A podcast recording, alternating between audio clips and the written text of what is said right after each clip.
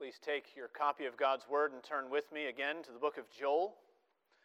Joel chapter 2, today picking up in verse 18 and reading to the end of the chapter in verse 32. For those of you who have been with us for this study thus far, you will notice a turning point in the text uh, just at verse 18. Up until now, it has been a prediction or a recounting uh, of disaster and judgment. Chapter 1 was a recounting of judgment in real time, a locust invasion that was happening in, uh, in Israel during Joel's day. And chapter 2 expanded the reality, the spiritual reality that was behind that judgment, foreshadowing a greater day of the Lord to come. And so it happened that we, we looked in two phases. Today, the Lord will respond to his people, and we'll also see this fall out in two phases. The turning point within our text will come at verse 28 so, for those of you, as we're reading along, you'll notice that the Lord begins to speak of afterward and something for your sons and your daughters rather than you. The Lord is answering both the destruction of chapter 1 and chapter 2 in what we see in the rest of our text today for something uh, that He will give His people in time and something that He provides at the end of time. And so, with that in mind, we're going to turn to Joel chapter 2, beginning to read in verse 18 and following to the end of the chapter. And before we read this word together, uh, please join me again in, uh, in prayer to the Lord as we seek his blessing. Let's pray.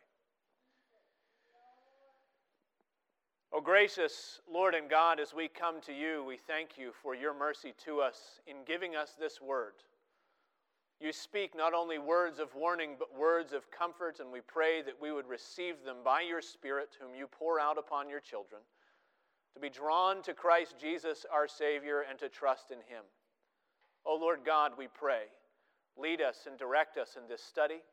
Help us to find your mind and your word. Help us to trust in the Savior whom you have sent. We pray in his name. Amen. Hear now God's word as we find it in Joel chapter 2, beginning to read in verse 18. Then the Lord became jealous for his land and had pity on his people. The Lord answered and said to his people, Behold, I am sending to you grain, wine, and oil, and you will be satisfied. And I will no more make you a reproach among the nations. I will remove the northerner far from you and drive him into a parched and desolate land, his vanguard into the eastern sea, and his rearguard into the western sea. The stench and foul smell of him will rise, for he has done great things. Fear not, O land.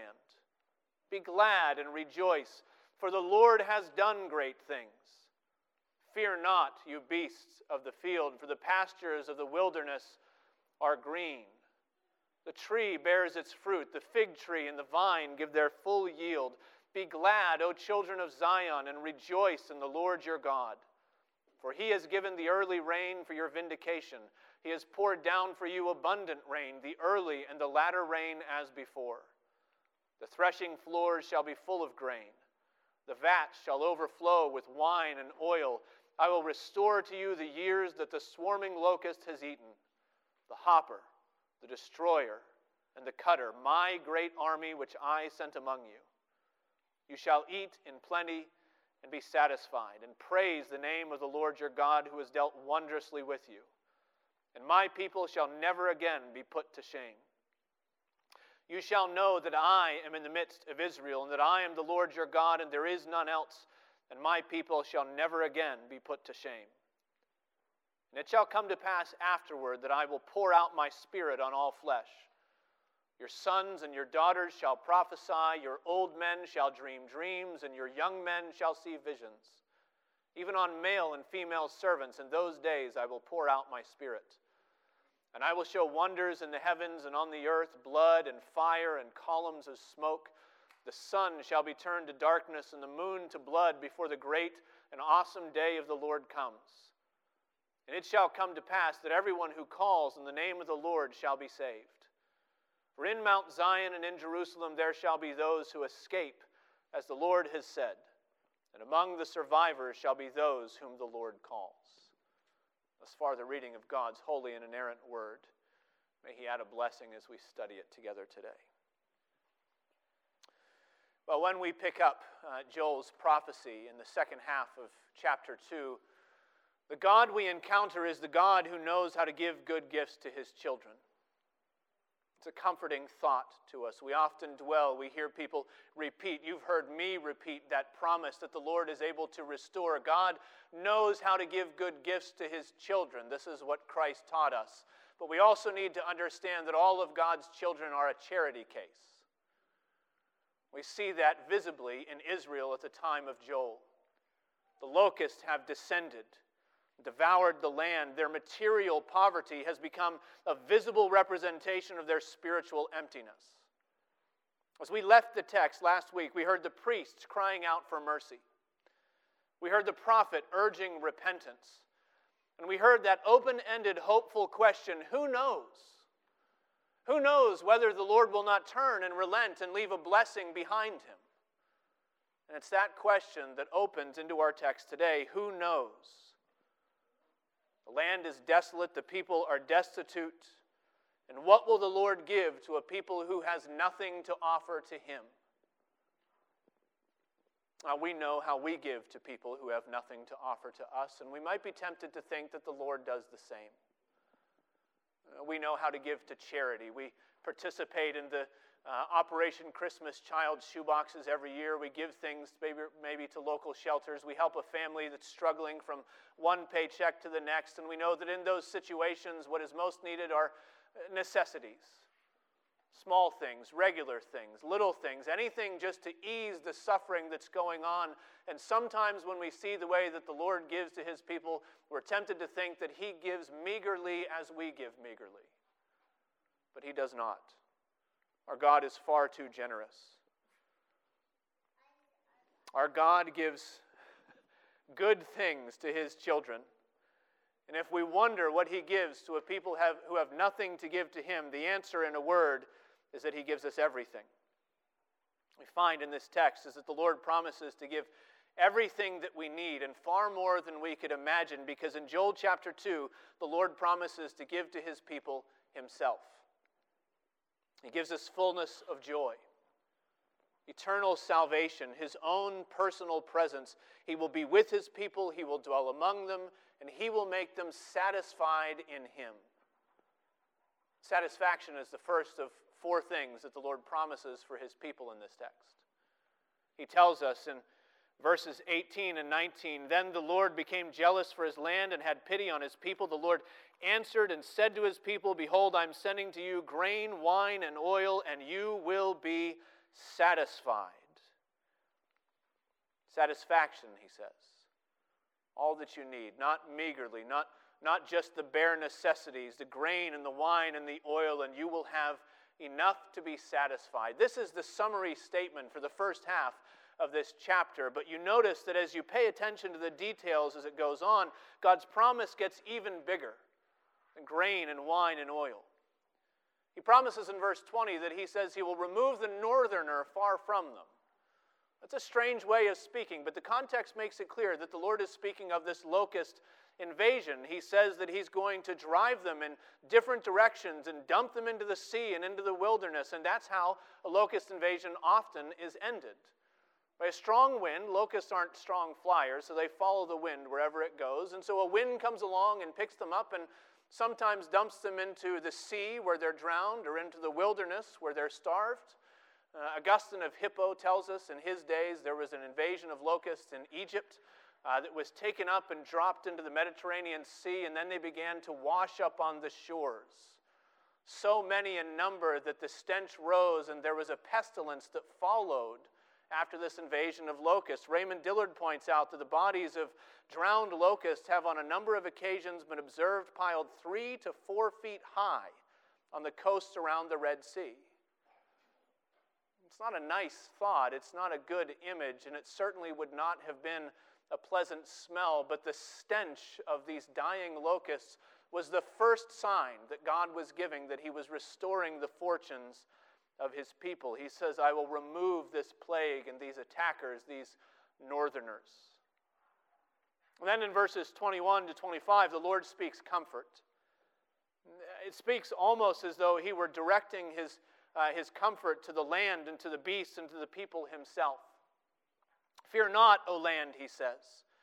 Now, these locusts may have done great things, they may have uh, worked terrible things, terrible damage, but the Lord will do far greater. Fear not, you beasts of the field, he says. These vines that were stripped down in chapter 1 will, uh, will spring forth and they'll have a full yield. These pastures that looked as though they were blackened by fire will burst forth into green. There will be food in the wilderness, and food in the fields, and food hanging from every branch and vine in the kingdom of his children. Earlier, we read that with uh, this invasion, the gladness was dried up from the children of man, but now the Lord commands gladness. Be glad, he says, O children of Zion, and rejoice in the Lord your God. It's not dry anymore. He says the rains are coming. He's going to send the early springtime rain that makes the ground soft so you can plow and plant.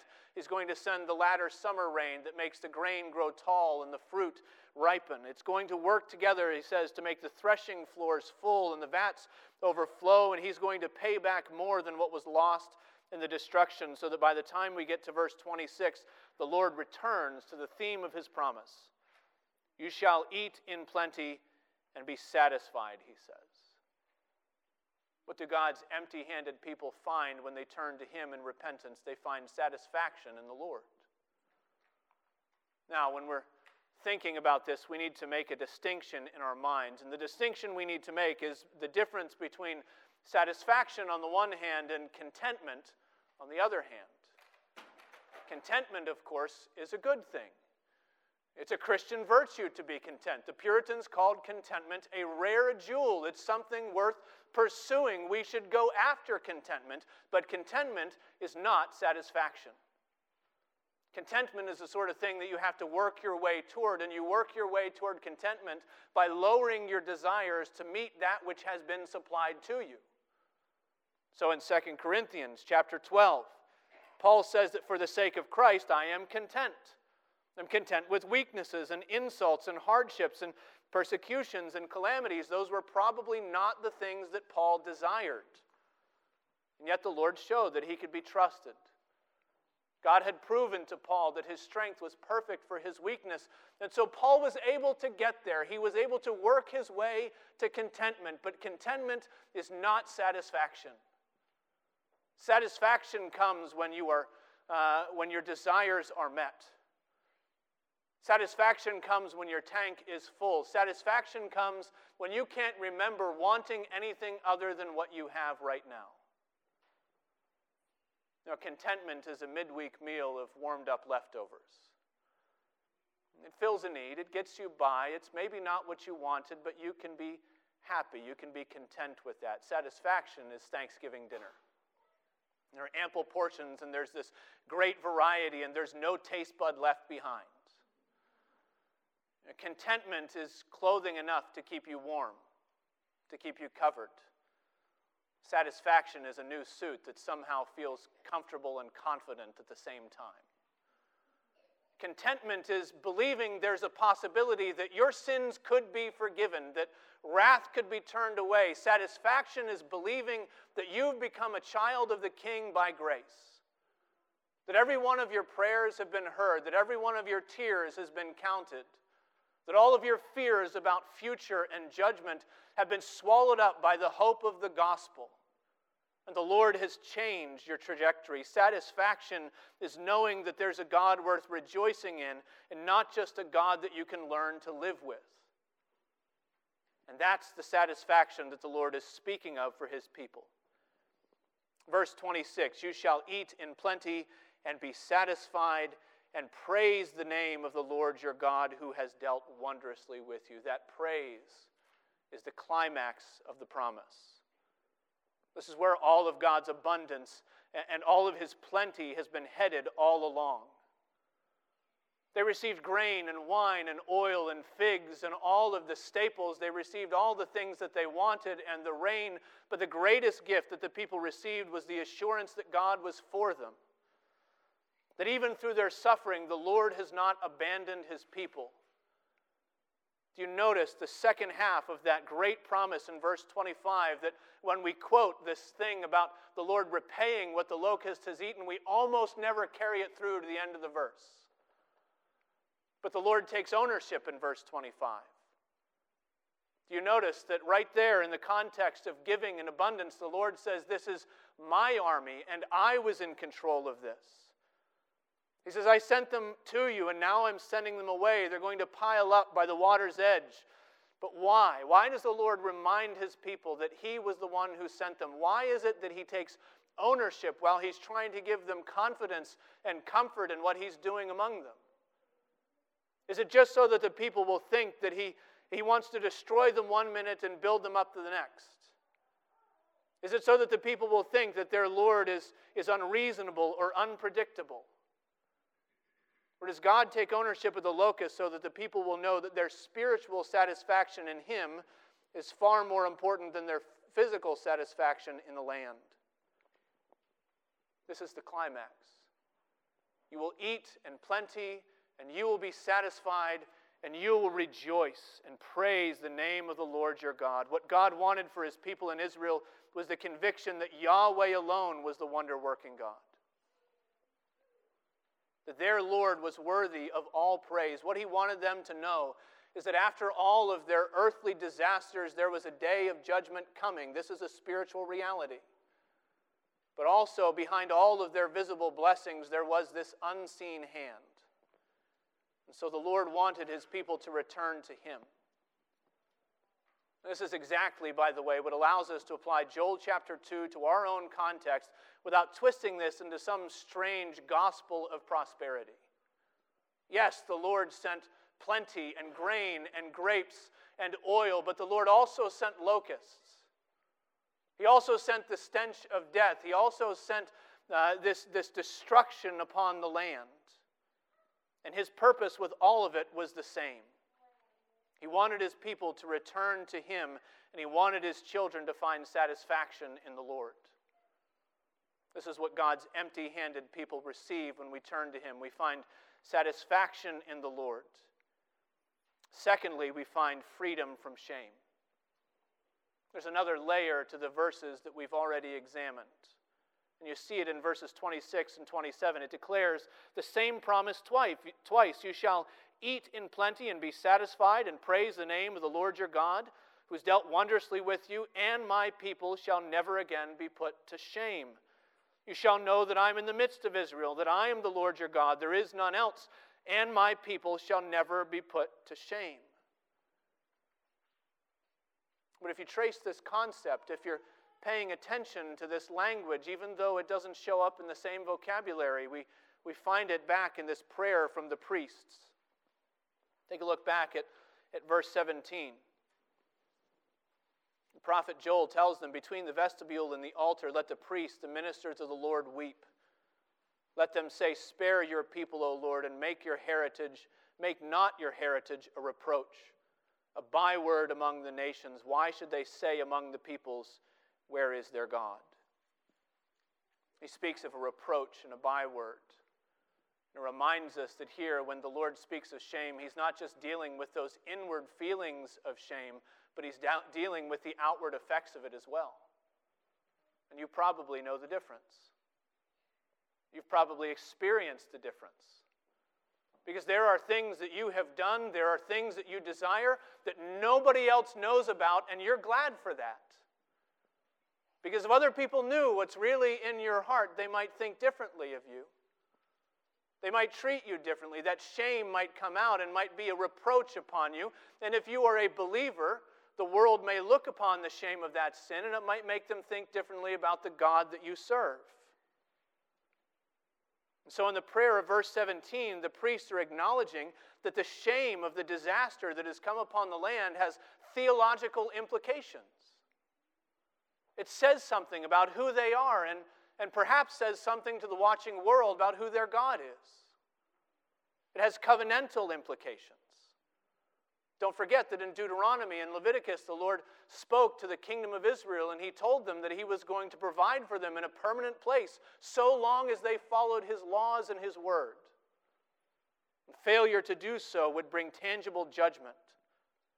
Their broken fellowship with their God would show up in ways that could be felt in famine and pestilence and locusts and invaders, driving them from the land that the Lord promised to their fathers. And now these covenant curses are coming upon them, and they're wondering maybe the Assyrians, maybe the Philistines are watching what's happening, and they're wondering themselves, how could Yahweh be all that powerful if his people are on the brink of starvation?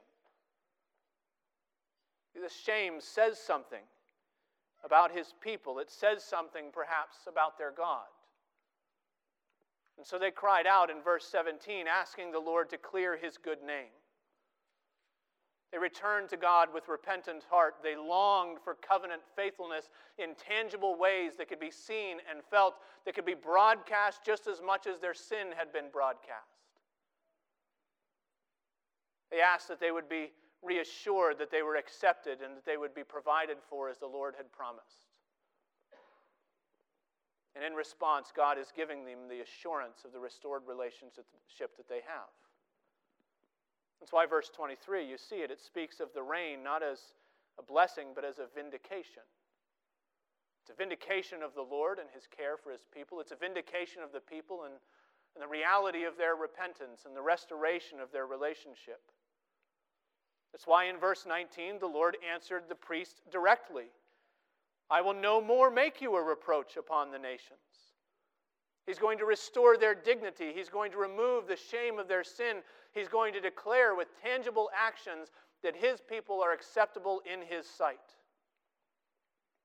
So, what do God's empty handed people find when we turn to him in repentance? We find freedom from shame.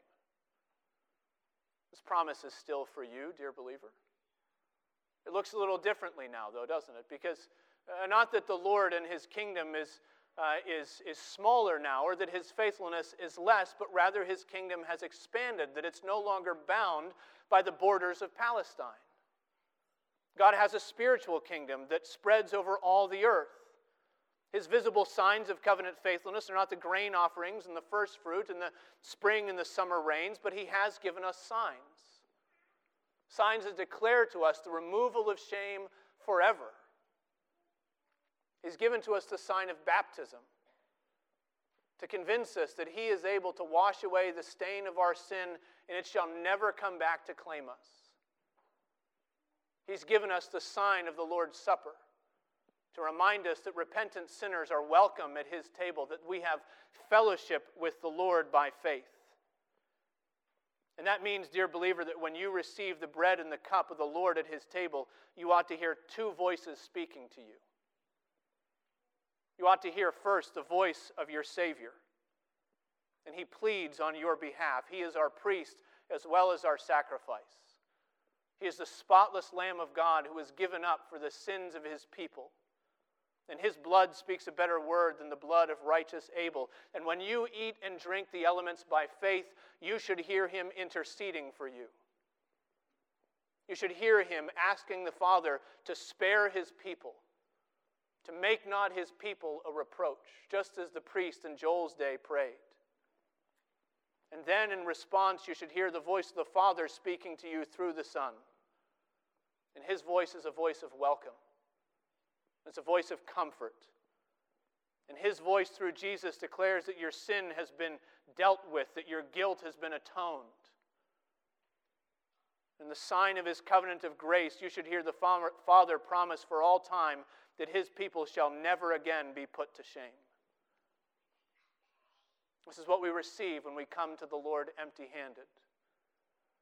Later, we're going to have a potluck where we all bring our gifts and we, we add our fellowship to the table, and it's something that we do, and we'll look across the aisle and say, That looks good. Who brought that? That, that smells wonderful. But at the table, we come to see what the Lord has provided for us. We come empty handed for a reason. And when we come empty handed, we find uh, that the Lord gives us freedom from shame. Two more promises in this passage.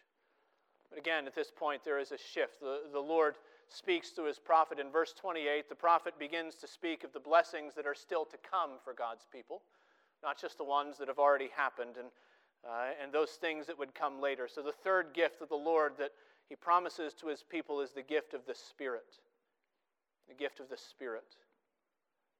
He says, It shall come to pass afterward that I will pour out my Spirit on all flesh.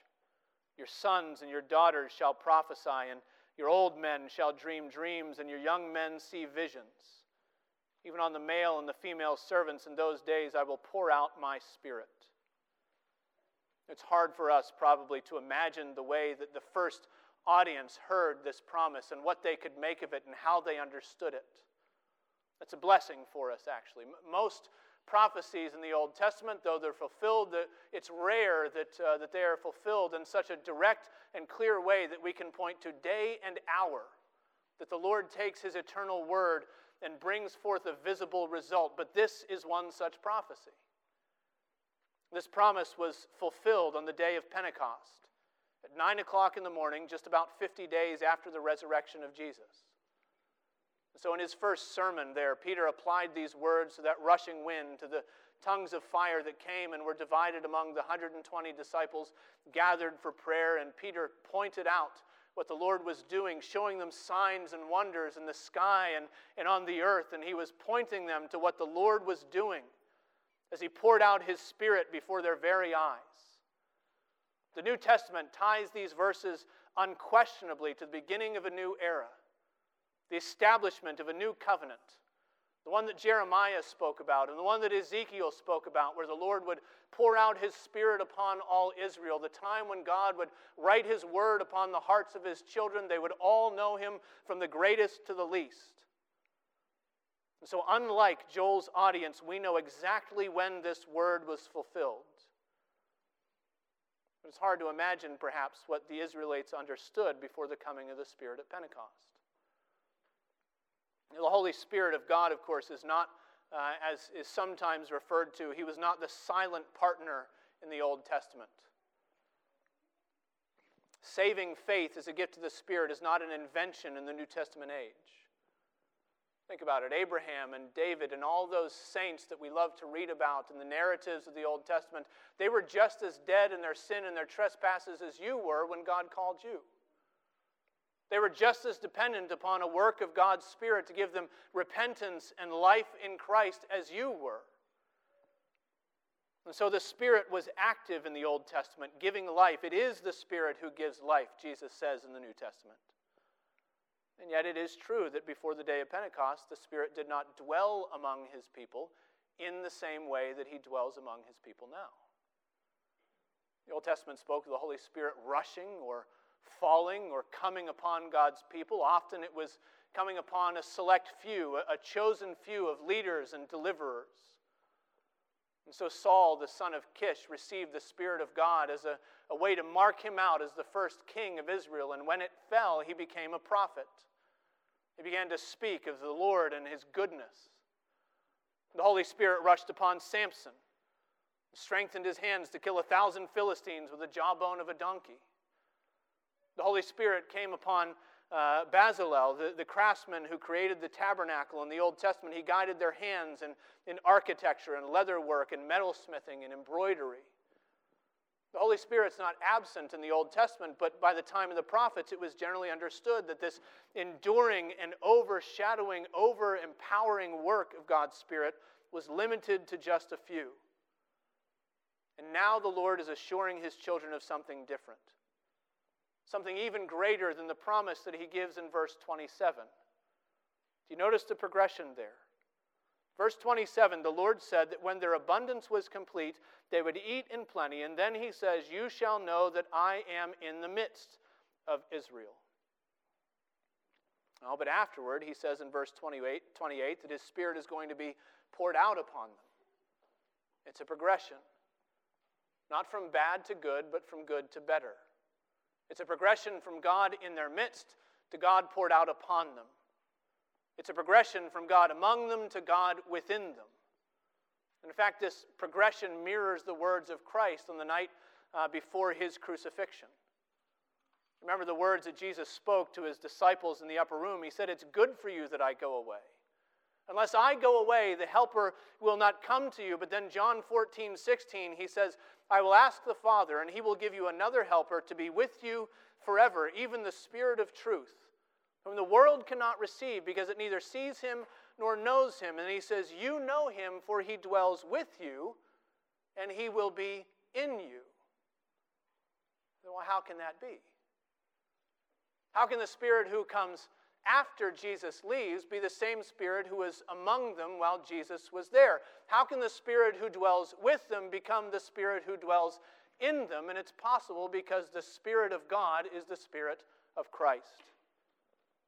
That when Jesus walked among the people of Israel, God was among them. He was doing wonders and signs in the heavens and the earth below. But there was coming a day that he would send out his Spirit among them. So when Jesus ascended, he gave gifts to his church, and the greatest gift that he gave was himself. He poured out his Spirit upon all his people. You know him, he said.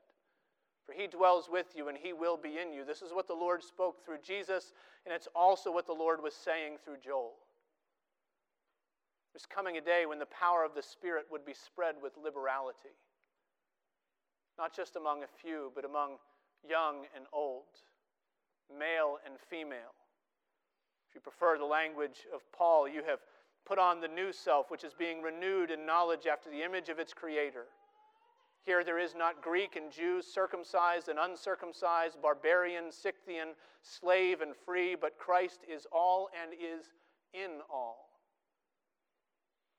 And so the Lord says he will pour out his spirit. There's a day coming when the prophetic word would move from the page to the heart. There's a day coming when God's people would know him. There's a day coming when they would be open to hear the word of His grace through Jesus Christ. There's a day coming when the mouths of all God's people would be open to declare the wonderful works of God among the nations. And this is what we receive when we come to Him more than we could ask for, more than we could expect. When God's people come to Him with empty hands, He gives to us everything because God gives us Himself. And so his repentant people receive satisfaction in the Lord and freedom from shame and the gift of his Spirit.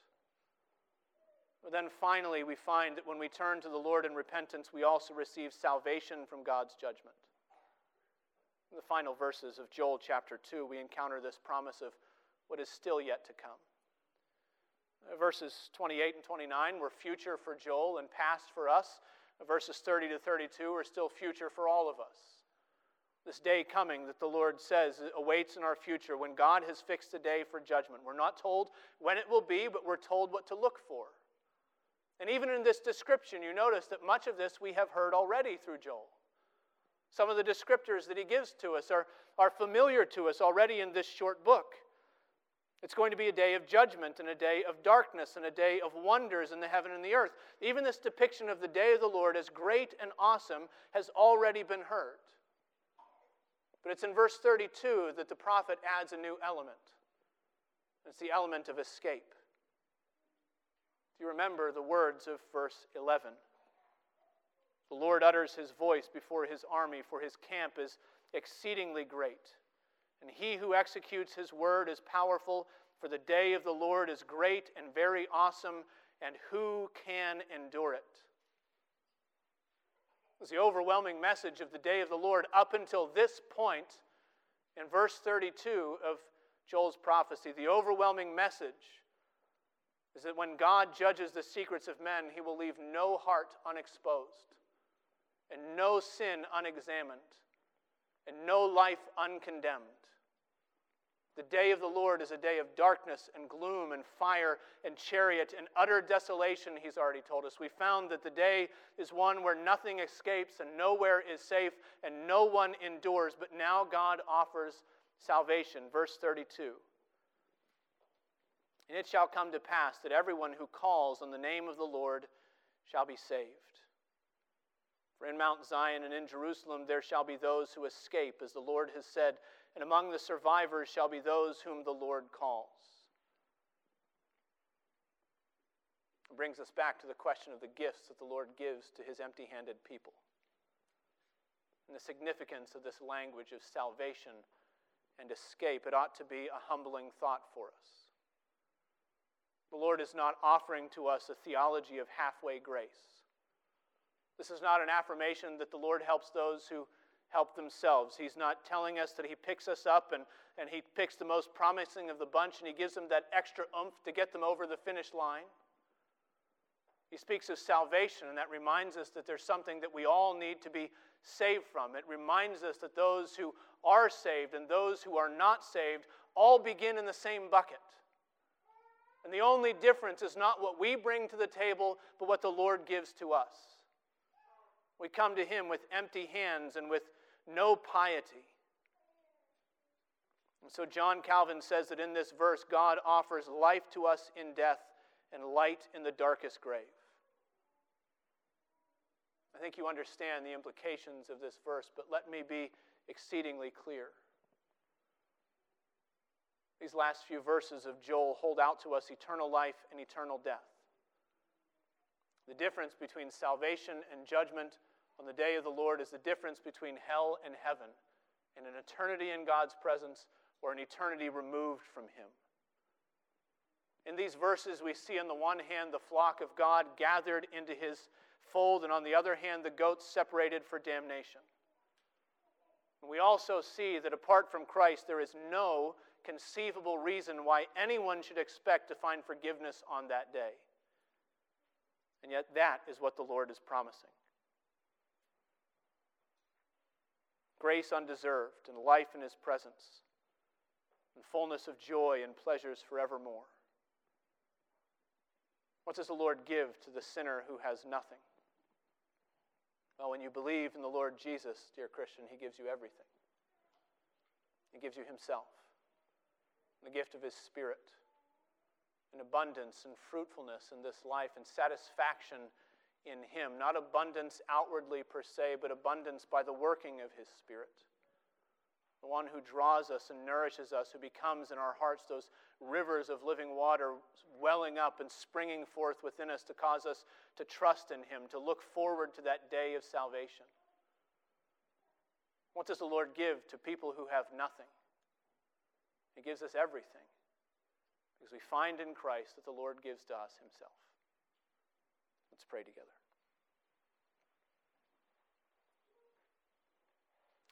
Gracious Father, we thank you for this word of prophecy.